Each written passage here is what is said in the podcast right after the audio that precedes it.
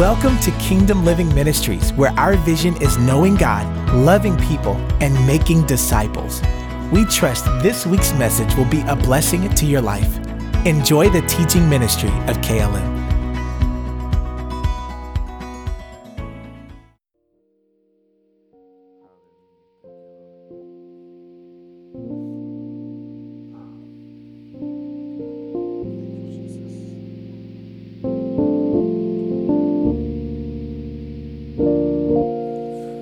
Chronicles 7, verse 11 says, Thus Solomon finished the house of the Lord and the king's house.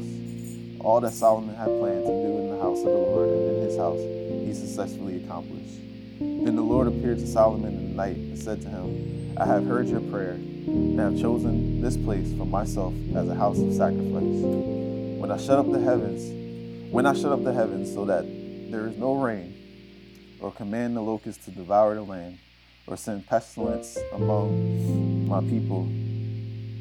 If my people who are called by my name humble themselves and pray, and seek my face and turn their, from their wicked ways, then I will hear from heaven and will forgive their sin and heal their land. And so I, I was, um, as we were worshiping and praying and um, everything that was going on, I, I had a whole different message prepared. Uh, but going to kind of move in the spirit a little bit, uh, that's okay with you guys.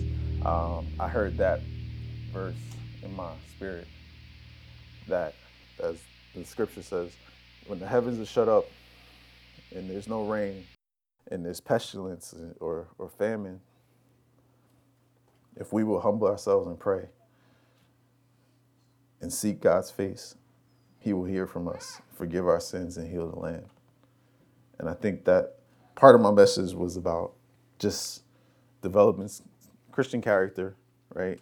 Praying and fasting. And um, I was going to do the Beatitudes and kind of go with that. But I feel like with everything that was shared this morning, and even I have some of my own testimonies I can share, I feel like that scripture, I know that scripture speaks not only to my heart, but I'm sure it speaks to everyone else's, that uh, we need to seek the Lord's face we need to humble ourselves and pray. And not, um, a lot of times when trials and tribulations come, we think, I got this.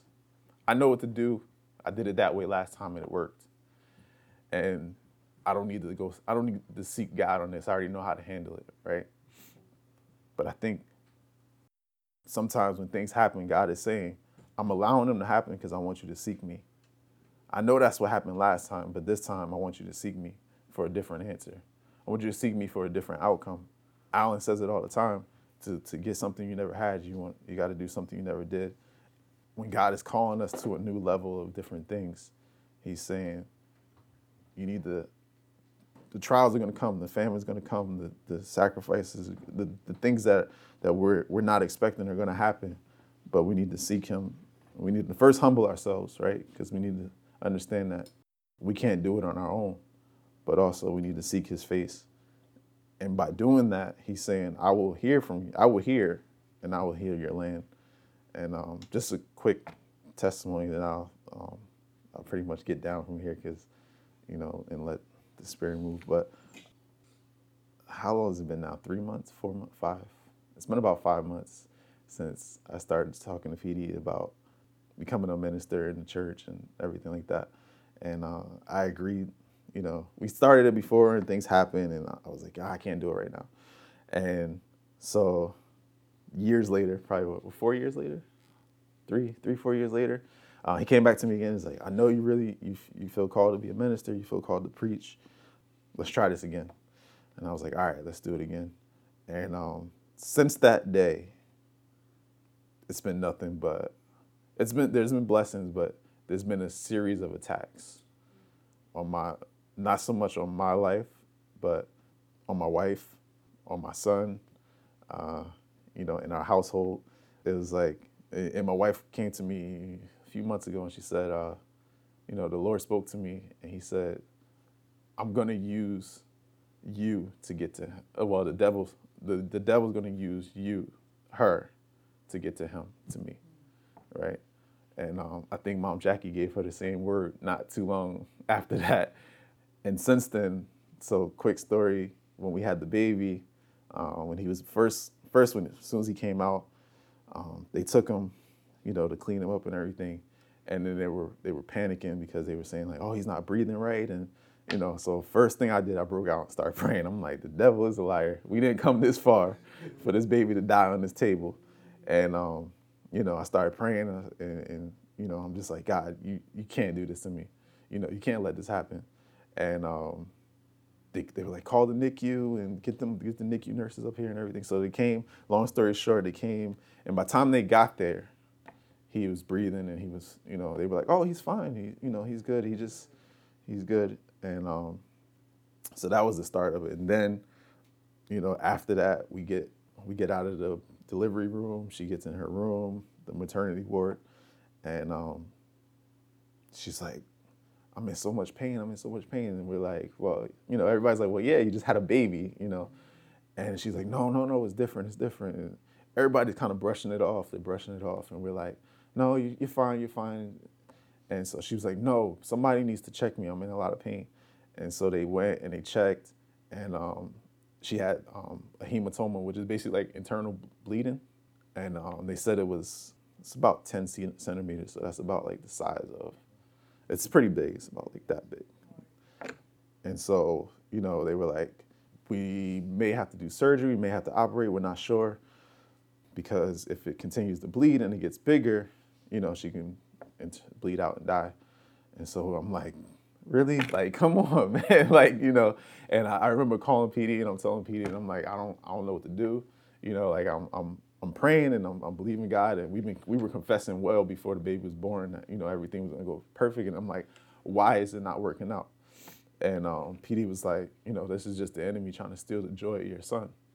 You know, this is supposed to be a joyous time, but you know we're struggling with this and that, and um, you know, Tashani was upset because, well, she couldn't feed him for the first time because everything that was going on, and so it was a lot. I said that to say a lot, and then just recently you know, a, probably a week after that, she had to go back to the emergency room again because she had what they call postpartum preeclampsia, and it basically her it was this, like her blood pressure went super high and is you know life threatening. So I was just like, what is happening? Like, what is going on? And then just recently, again, last week, she had to have surgery to have her gallbladder removed.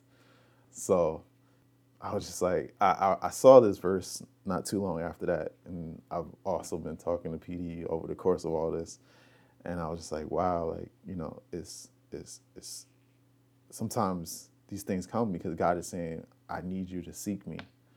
Um, I'm allowing this because I need you to seek me, and I think we don't do that enough. I think we don't seek God enough. We don't.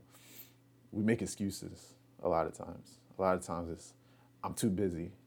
I got this. I got that uh, and, you know, I know PD always says, you know, even if it's just five minutes, but I think if we can get up, and I don't, I hope you don't mind sharing this, but uh, so he talked about the job, right, and how it was overnight or whatever. So he told me about the job, and I, I was like, Trey, I was like, what? That's the devil. But I was like, all right, you know, you got to do what you got to do.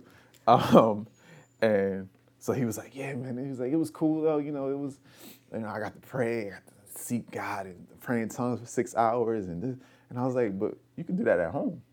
Like, you know what I mean? Like, you can wake up, set your alarm clock, and wake up and seek God at home in the comfort of your own bed, you know, in your own house, and, and, and do that at home. And, and, and um, I think we make excuses like, uh, for like, like I said, for a long time, my, my job, I had to get up at three o'clock in the morning.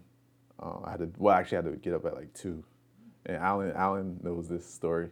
Um, and a, few of you probably have heard it a million times, but yeah. So for a long time, for the last probably about last four years, right?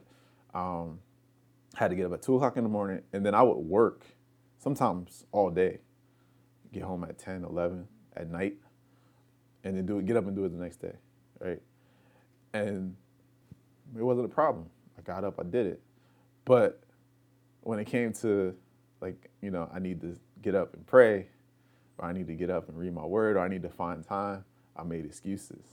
Oh, well, I got the baby now, it's different. I don't get to sleep. I need to get sleep. I need to, but it's like you didn't sleep before.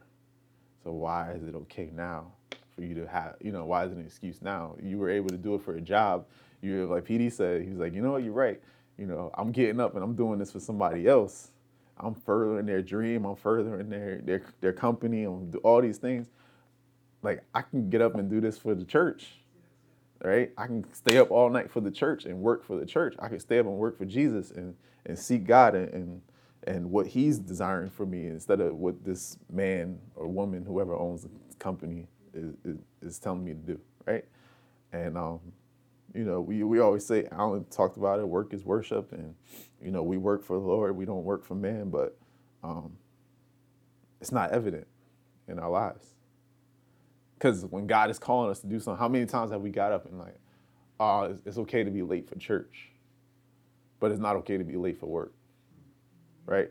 I get to my job for the last, I've been there 13 years. For the last 13 years, I've gotten to my job. I leave my house an hour early intentionally to get there early, right? And I get there at least 45 minutes early at, for the last 14, 13, 12, 13 years. But when it comes to church, I'm like, ah, I set the alarm to church start at 10. I set the alarm to 9. I get dressed. I'm out the house by 9.30. I, church is 15 minutes away, right? And, you know, and then I find parking. I get there at 9.59 and I'll be, I'll be good. But it's like, God is calling us to something higher, something better, something more and we're like, we're making excuses, but we will work twice as hard for our jobs or for things that we want, um, but not for things that God is calling us to. And so, um, you know, that was my short little sermon that I had no preparation for. um, so I just want to encourage you guys just to um, seek God, seek His face, and and um, you know, and stop making excuses. Develop that that that that that posture of prayer and and, and saying like God, I, I need you more than anything else, and I'm willing to sacrifice everything else. I'm willing to sacrifice my job, my life, my comfortable life, my whatever it is, for you. Um, and I think a lot of times it's easy to say that when we're not in it, right? It's easy to be like, yeah, you need to have faith, but when you're really in it, is when the test is really like, okay, is this is this true? Do you really believe this or not? I say it to say it to a lot of people all the time, but uh, specifically my wife. I'm like, either we believe this or we don't, right? Because if we don't, then what are we doing? Why are we here? Why do we get up every Sunday and come here? What are we doing? Why are we wasting our time? There's plenty of other things we could be doing on a Sunday morning than be here. So if we believe it, then we need to act like we believe it, right? we need to just say and just we need to just walk in it and that's all of the the intel like pd talks about the whole gospel that's the whole gospel not just i believe that part i believe the healing part but i don't uh, that uh, you know the prosperity thing is not my thing right? Or i believe the the the praying part but i don't know about that fasting right? We believe the whole thing or we don't right? Um so one more scripture. All right all right pd junior.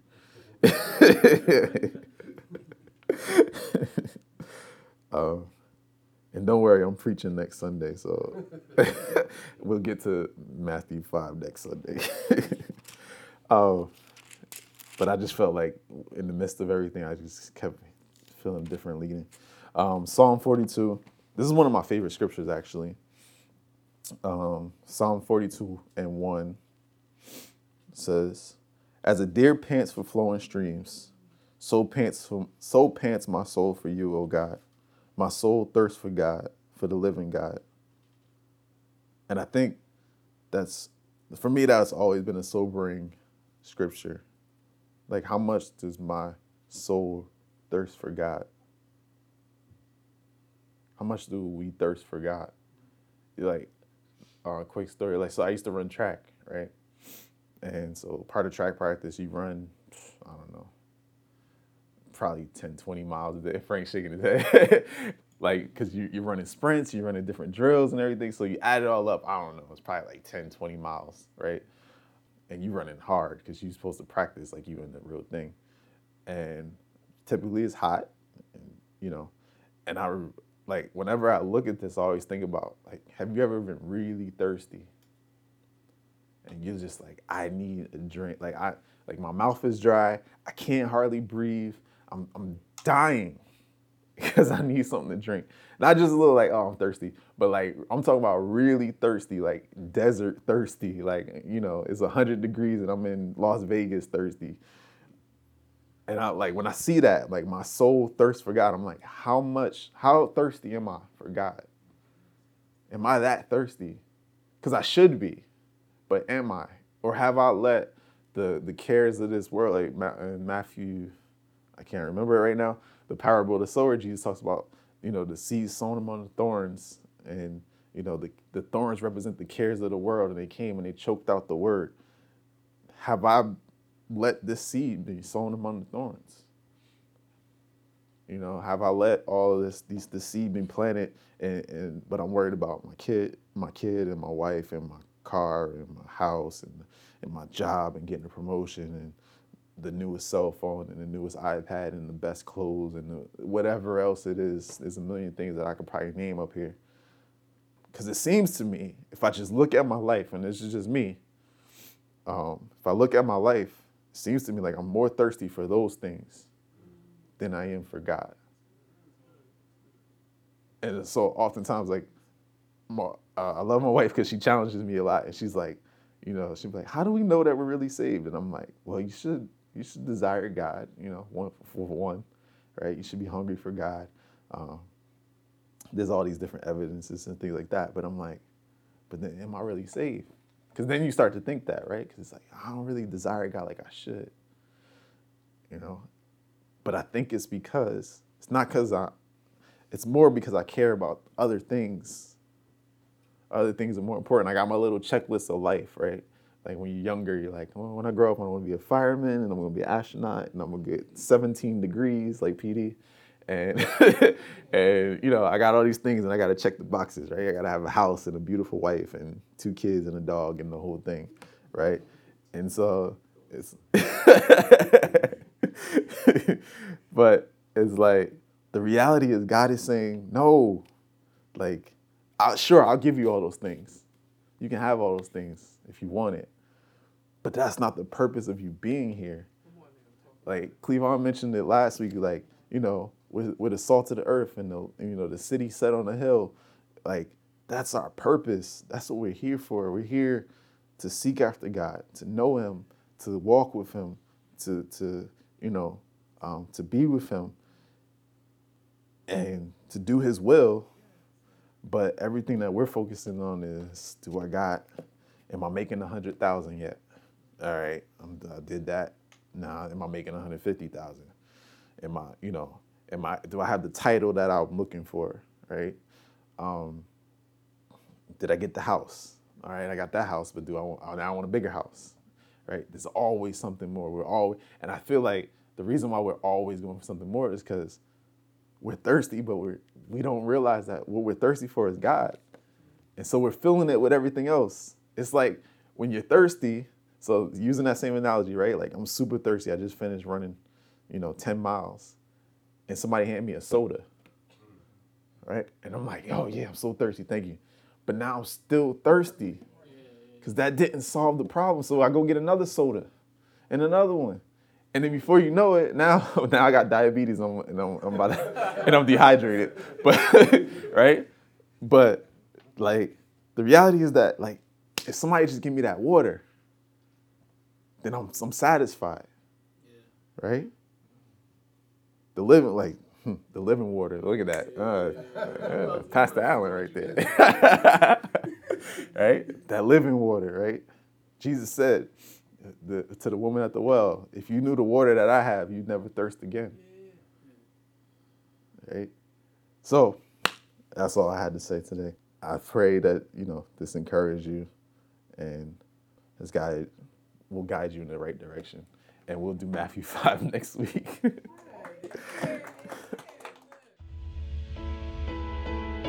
that concludes this week's message, and thank you very much for listening. For more information about Kingdom Living Ministries, please call us at 732 324 2200 or visit our website at kingdomlivingnj.org. Also, you can write to us by mail at P.O. Box 519, Rancocas, New Jersey 08073. And lastly, If you would like to partner with this ministry through your prayers or financial support, contact us via email at partners at kingdomlivingnj.org. Our prayer is that this message has encouraged you to live out the kingdom of God daily in your life by your obedience to His word. God bless you.